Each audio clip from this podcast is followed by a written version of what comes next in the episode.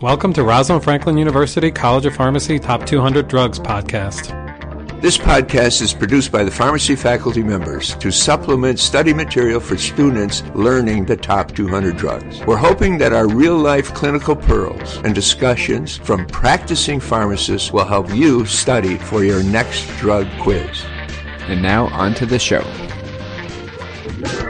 Welcome to week eight of Rosalind Franklin University's Top 200 Drugs Podcast Spring Edition. I'm your co-host, Dr. Kane. I'm Dr. Weatherton. I'm Dr. Patel. And I'm the super special guest, Dr. Petty. I'm a PGY1 resident with North Shore University Health System at Highland Park, and I'm on rotation at Rosalind Franklin. Fantastic to have you. Thanks. So this week we're talking about antiemetics, cough suppressants, and allergy medications. Now the first agent that we'll be discussing is hydroxyzine. The brand name is Atarax. Hydroxyzine is a first generation antihistamine, which I understand means it has a pretty characteristic set of adverse effects. Is that correct, Dr. Patel? That is very correct. And um, the first thing that comes in my mind is the anticholinergic kind of effects, such as um, sedation, drying, and constipation. But but these effect this medication is used for um, anxiolytic property because again it's uh, sedating, antihistaminic properties um, because of the um, allergy mediated reactions, and also used as an antiemetic. I just wanted to mention that it's not approved for use in nausea and vomiting of pregnancy though. You know what it's also not used for is blood pressure. I had a project as a student to go through pharmacy records and pick out hydroxyzine, this allergy medicine, versus hydralazine, or a blood pressure medicine that's also used for chest pain. And we found some patients who needed an allergy medicine were getting blood pressure medicine, and some patients who needed a blood pressure medicine were getting an allergy medicine. So that's a very dangerous thing to mix up, and you want to be sure that you're not mixing up hydroxyzine or hydralazine. So as far as the adverse effect profile, as we already said, we see a lot of anti- anticholinergic effects. Now I know we talk- we've talked about this a lot in the podcast already, but the main ones that we're seeing are sedation and drying of mucous membranes, constipation, and maybe even some orthostatic hypotension with it. Um, so for that reason, something like hydroxyzine or Atarax is probably not a good medication to be mixed with something like alcohol or other opioids because we could get a combination of uh, CNS depressive effects. So I understand, Dr. Petty, that this medication is also available in a different brand name. Can you elaborate on that? Yes, it comes in two salt forms, so not the salt you see on the table, but also, um, so it's Vistaril, and so that's as pamoate salt, and then also as a hydrochloride salt. And so Atarax, that's what um, the similar names. So Vistaril is marketed for anxiety and sleep versus Atarax is actually for itching. So make sure you kind of pay attention to there that the different brand names are actually for two different um, indications. So as far as dosage forms, we've got a hydroxyzine or Atarax capsule, tablet, oral solution, oral suspension, and even an injection. Now, I understand that hydroxyzine is actually metabolized into another drug that we've heard of before. Is that right? It is. So hydroxyzine in the body will get metabolized to a second generation antihistamine called cetirizine, but you might know it better by its brand name of Zyrtec. So the next drug on the list is meclizine, which goes by the brand name Antivert, which is a pretty explicit brand name based on what the drug does. Is that right? Yeah, so this medication is commonly given for vertigo, hence the brand name of Antivert. But it also uh, is an, a first generation antihistamine, so it has the same properties and in theory could be used for the same things as, as hydroxyzine or Atarax. So we could use it for motion sickness and even as an antihistamine for allergy related symptoms. And I imagine we can accept, expect the same side effect profile as well, the dried out anticholinergic type things. Absolutely, same stuff. Dr. Petty, how does the duration of action of meclizine compare to hydroxyzine? So hydroxyzine is actually a much shorter duration of action, where meclizine is a lot longer. So if you're doing a comparison, the meclizine is 24 hours versus four to six hours that you would have with hydroxyzine. So with just one pill, patients can experience those anticholinergic side effects for a whole day, huh? All day, anti-sludge all day. All right, so our next agent is metoclopramide or Reglan. Now, this actually has two very distinct indications from the FDA point of view and what we use it for in clinical practice. The big one that I think of is a prokinetic effect, meaning that it moves things through the GI tract. And it does that by enhancing acetylcholine. In this mechanism, it's essentially the opposite of the anticholinergic drugs that we just talked about. So I would bet that in patients who are taking Reglan, not necessarily for GI motility, but for a different indication, they might expect some diarrhea with the, the product then. That's a great point. As things start to move along more quickly, less water is absorbed, and we can see a resultant diarrhea. What about the other indication? When I think of Reglan, I usually think of it as the anti-emetic properties. It's very similar to Zofran or ondansetron, as you guys may have learned. It's a blockade in the CNS, and it's a serotonin blockade, so that's where that 5-HT3 comes in play. So my brother was actually given a prescription for Reglan or metoclopramide for nausea and vomiting. And when he read the package insert, he decided he wasn't going to take it anymore. It's got some pretty scary side effects that I think we should go over. I think the first one that jumps to mind is the the EPS symptoms, extrapyramidal symptoms. And what the heck are those? So that comprises of, of different conditions, such as akathisia, uh, which is just general restlessness, including involuntary movements and twitches and uh, spasms. And these spasms are also um, known as muscle dystonia because the tone goes off the back, so your muscles start twitching. And it could be just about any mu- muscle. So it could be your eyes, um, heads, arms, and legs. I mean, imagine winking at some people for no given reason. You can get into a lot of trouble. Aren't these symptoms caused by some type of blockade? They sure are. Uh, I believe they're caused by blockade of dopamine, which is similar to what we see in patients with Parkinson's or patients taking second generation antipsychotics. Now, I understand that extrapyramidal symptoms tend to be reversible if you stop the drug, but what happens if you don't stop the drug? So Reglan or metoclopramide actually has a boxed warning that it shouldn't be used for long-term use. So they say more than 12 weeks for the risk of something called tardive dyskinesia. And uh, tardive dyskinesia is essentially extrapyramidal symptoms or EPS that can be more permanent and it has similar symptoms. But usually, when we think of tardive dyskinesia, we think of facial movements. So this is lip smacking, tongue moving in and out, and eye blinking. Wow, those are some scary side effects. What other side effects does this medicine have that maybe aren't related to a dopamine blockade? I'm thinking of drowsiness um, because obviously it's working in the CNS. Dizziness to go along with that, and other CNS type changes such as depression, anxiety, or even hallucinations. Um, it also have uh, known to cause some bradycardia and in um, higher doses um, atrioventricular block.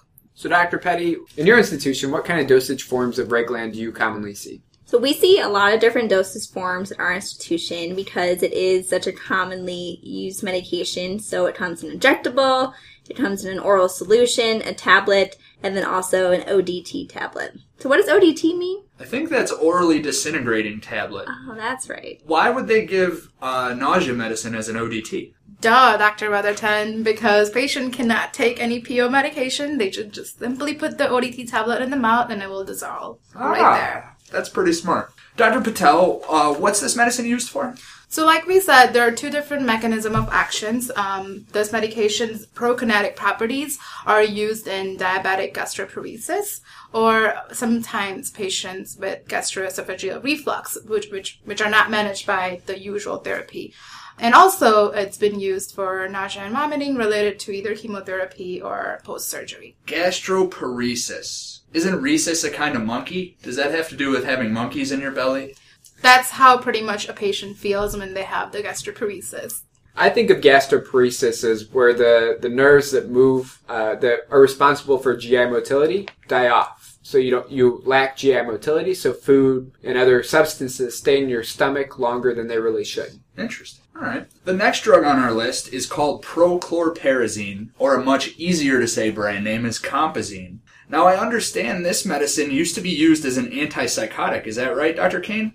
It is, which is kind of funny that we'd give it to patients in the hospital who actually don't have any psychoses. Now we use it as an antiemetic, but historically, it actually does have FDA approval as an antipsychotic, similar to haloperidol or Haldol. Dr. Petty, why isn't this used as an antipsychotic anymore? Because it's not as effective as other typical antipsychotics, So it's really not used for the purpose. So I like to think of uh, prochlorperazine or compazine to have a promiscuous receptor profile. And what I mean by that is that it hits a lot of different type of receptors. It doesn't just stick to one monogamous receptor. It gets around. So it definitely hits the dopamine receptor. So it's a dopamine antagonist, which is why it has the effect it does in schizophrenia.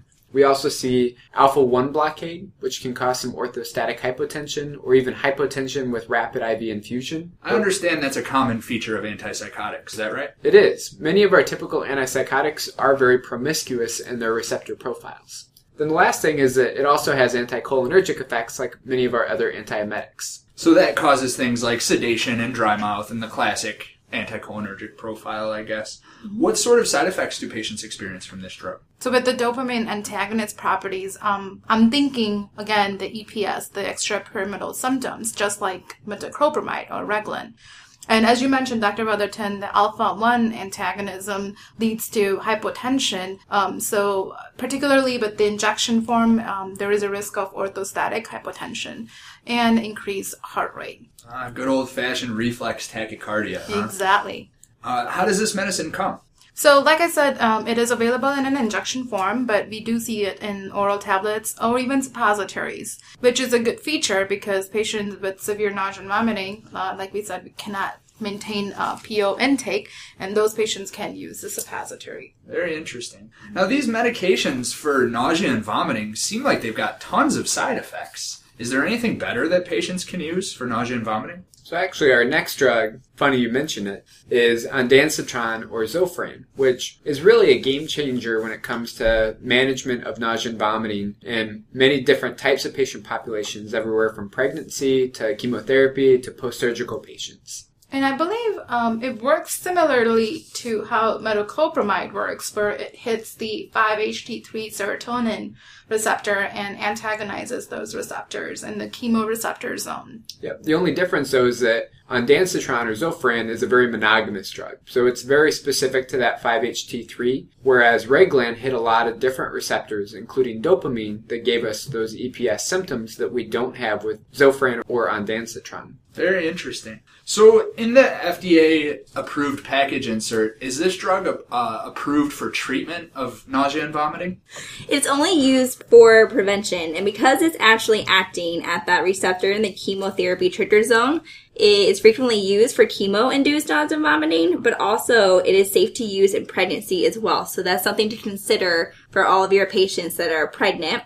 So I can tell you clinically, particularly in the ICU where I work at, we give Zofran all the time for patients who are actively vomiting, which isn't really how the drug has been studied, but clinically that's how we use it. And so, with regard to preventing nausea and vomiting, I always think of it like pain. It's much easier to stay ahead of it and control it before it flares up and becomes acutely bad. Sounds like this drug is pretty great and has a really nice side effect profile. Are there any downsides to this medication? So I'm a little mad at the FDA because of their warning that they put on ondansetron or Zofran. Recently, the FDA put a boxed warning on Zofran that it can cause QTC prolongation, particularly when given at high doses. So there were some case reports of patients having fatal arrhythmias caused by a prolongation of their QTC, and they were given Zofran at the, about the same time. The problem though is that when we give doses for chemotherapy, we're giving something like 32 milligrams of Zofran, whereas in the ICU we're giving anywhere from 4 to maybe 8 milligrams of Zofran. It's a dose dependent effect that we see, so I don't feel like it deserves that boxed warning, but it's something that every pharmacist should at least be aware of. Yeah, and you want to be also aware that if this medication is used with other drugs that can cause QTC prolongation, then you can just augment the effect. So you still have to watch out for those drug interactions. So, aside from that potential dose dependent, very serious side effect, what other side effects are there of this drug? Really, we don't see too much, to be honest with you, which is one of the reasons that Zofran or ondansetron is such a fantastic drug.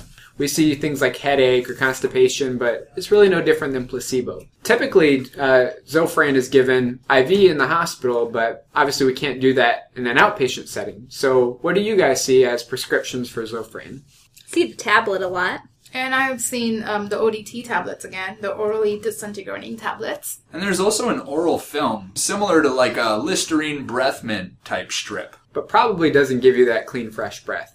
It doesn't have peppermint, Dr. Kane. Changing gears to our cough agents, chlorpheniramine and hydrocodone as a combination product. The brand name for this is Tussionex Pennkinetic. So, what kind of cough would we use an antihistamine and opiate combination for? So usually the reason that patients will have a cough is either they have a cold of some type or allergies, both of which can cause mucus production. When mucus goes down the back of the throat, it ends up irritating uh, the throat, making you cough to get rid of whatever phlegm is down in the back of your throat. And so I heard you say it's a combination of hydrocodone and chlorpheniramine.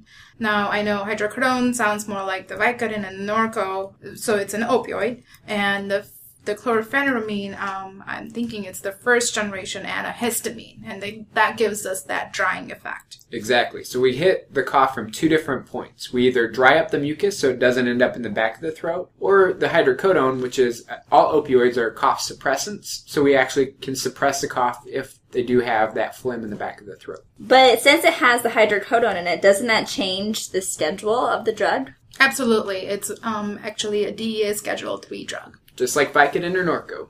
Now, I remember there are some similar side effects between anticholinergics and opiates. What's this medicine going to do to the patient's GI tract? So again, we have chlorpheniramine, which is an anticholinergic, so it's going to cause constipation, and so will a narcotic like hydrocodone. In addition to that, both of these are sedating medications. They work differently in how they sedate, but the end effect is that we do have uh, synergistic sedation property to them. So you really shouldn't be drinking then. Definitely no alcohol when taking these products. Or any other depressants, I would imagine. So, Tussionex is kind of a fancy cough syrup, isn't it? What's special about it? The special thing about the syrup, or I should actually say suspension, is that it's formulated as an extended release form. Um, so this is only taken every 12 hours and not more frequently. One thing to note, it contains propylene glycol, so it, sh- it should be avoided in the kids less than six years old. And the liquid is very distinguished, yellow, thick, gooey liquid. So make sure you ask your patient to thoroughly shake the bottle before they take any doses. The liquid is cool, but this is also available as capsules, is that right? It is, so it's available as a different brand name called TussiCaps, which are capsules that are also taken every 12 hours. So moving on in the categories of cough syrups, the another one we have on board is promethazine and codeine combination. The brand name is Phenergan with codeine. And you can remember it has codeine in it because the brand name is Phenergan with codeine. How inventive. so this is actually pretty similar to Tussionex. We have promethazine, which is actually a typical antipsychotic, but really a very poorly potent antipsychotic. So we're, we're actually using it more for its antihistamine properties because it really lacks any significant uh, typical antipsychotic dopamine antagonist properties. And so with the codeine on the board, is that also Schedule 3, Dr. Weatherton? No, codeine containing products, when they're in combination, are actually Schedule 5. So this cough syrup is a Schedule 5 Oh, I see. and can be bought over the counter in some states if you sign a log. So, an antihistaminergic type drug and an opiate type drug. Are we looking at the same side effect profile here, Dr. Petty? Absolutely. Again, you're dealing with the same type of side effects. Um, those anticholinergics, especially with constipation, um, something to look out for. It's it is contraindicated in our TOTS population. So anytime you have six year olds or less, you have a big risk of respiratory depression and death. So be sure that this is more for those older kids and for adults. So now that our coughs are cured, uh, let's move on to the next agent on the list, which is desloratadine or Clarinex. Now, this generic name sort of rings a bell for me. It's actually an active metabolite of loratadine. Uh, brand name is Claritin. So they just became smarter and so, um, came up with a new brand name, Clarinex. So I understand this is a second generation antihistamine as opposed to all of the other antihistamines we've talked about, which are first generation antihistamines. What does that actually mean though? It has a big difference in terms of the side effects because for the second generations, they really don't have that sedation going on along with it because they don't get into the blood brain barrier all that often or even that much. And so we have zero sedation with these medications. So you're saying these medications don't have any of the anticholinergic side effects, dry mouth, constipation, none of that? Yes, they do, except there's no sedation. So that's really the only difference there. Unlike the, the first generation antihistamine, this lasts for 24 hours. So you pop one Clarinex and you're good to go for a day. So you can really appreciate the, the profound benefit that patients suffering from allergies probably saw when Claritin, Loratadine, and Clarinex, Desloratadine came to the market. You take it once a day as opposed to every four to six hours, and it doesn't make you sleepy. So that's a pretty big benefit. So, what are the dosage forms of Clarinex? Are they the same as Claritin? Yeah, they really are the same dosage forms. We see a syrup for the little guys, we see a tablet, and an orally disintegrating tablet of Clarinex. And just like the Claritin, it's also combined with Sudafed, so Clarinex D is also available. The difference with Claritin is that this medication is not over the counter and it's much more expensive. So if your patient gets a prescription for Clarinex and doesn't like their copay, Claritin does the same thing. There has to be a difference though, right? Technically, this is the active metabolite, so the dose is usually half of what Claritin is. Whether that's clinically significant or not, it's not. So moving on to our over-the-counter products. The first is dimenhydrinate or Dramamine. So, Dramamine, I understand, was a really good brainchild of some really smart medicinal chemists. How did they try to go about making Dramamine?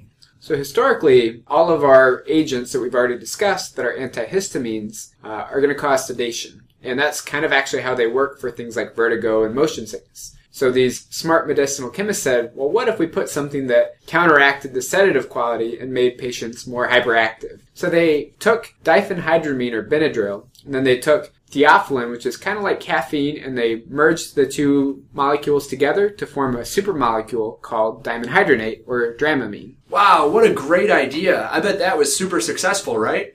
Eh. So I'm not really a medicinal chemist, but it seems like the idea here is kind of the same thing as a Red Bull and vodka. So you combine a stimulant with a depressant, and in the end, they cancel each other out? No, they just ask you for $10 a drink. So as it turns out, most patients will still have the sedative effect, and they won't be overpowered by the theophylline effect or the stimulant effect. But some patients can be different and can experience one version or the other. And so the stimulant type effects that patients might see with this medication are what? Things like tachycardia and restlessness? I would think so. Huh. So just like drinking a cup of coffee or a Red Bull.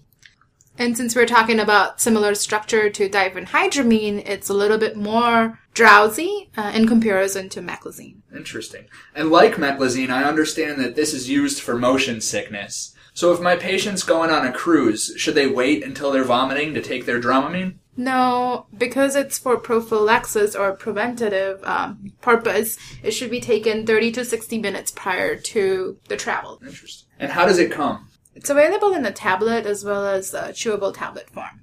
So our next over-the-counter product we've actually already dis- discussed. This is meclizine, and the brand name of the over-the-counter version is Bonine, which is just a chewable tablet, which is the same stuff as the prescription version. But it must be a lower strength, right? It's actually the same strength, but it'll impact your wallet a little bit differently.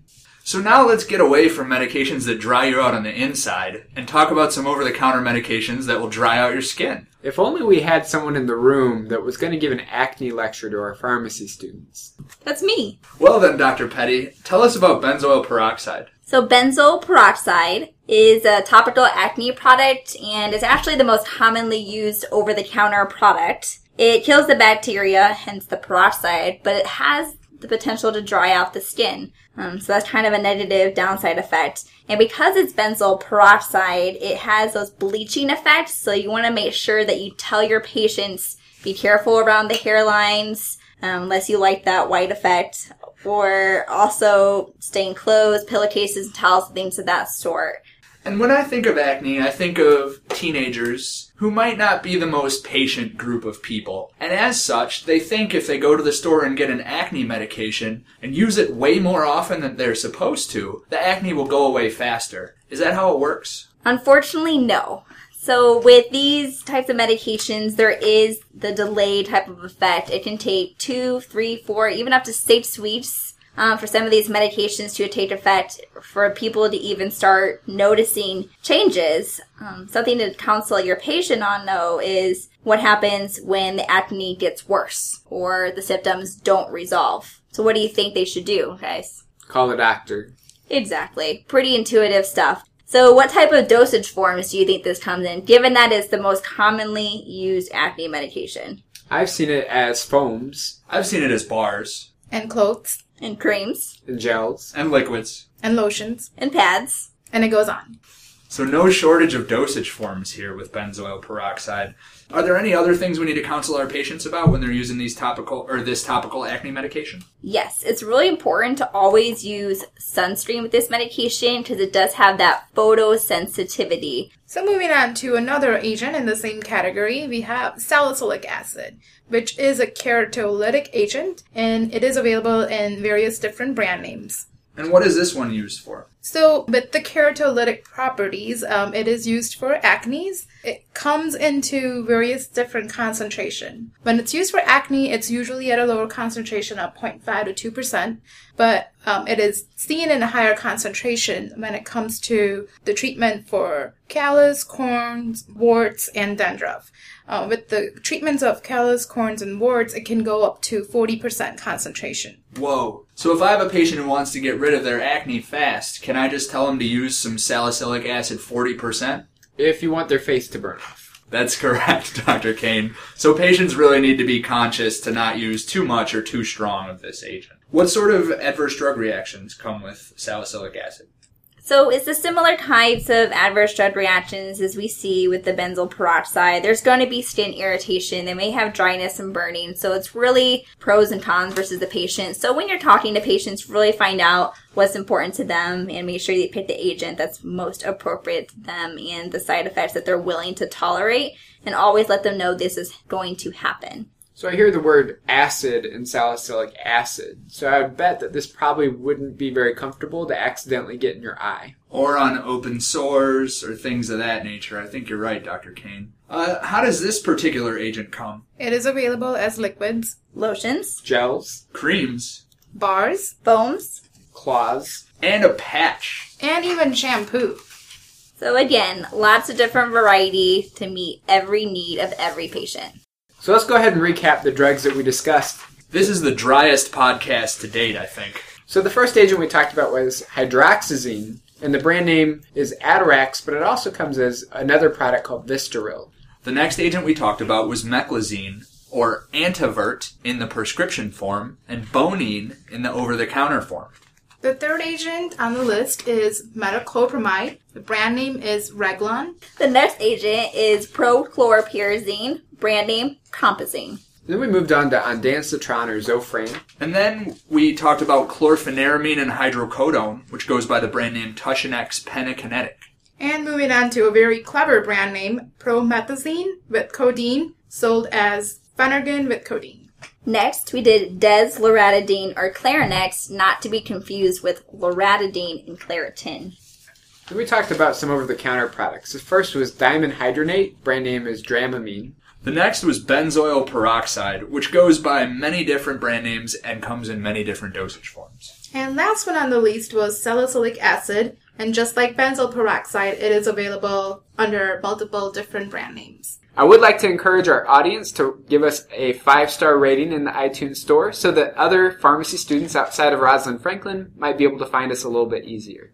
So that concludes week eight of Rosalind Franklin's Top 200 Drugs Podcast Spring Edition. I'm your co host, Dr. Kane. I'm Dr. Weatherton. I'm Dr. Patel. And I'm Dr. Petty. Study hard!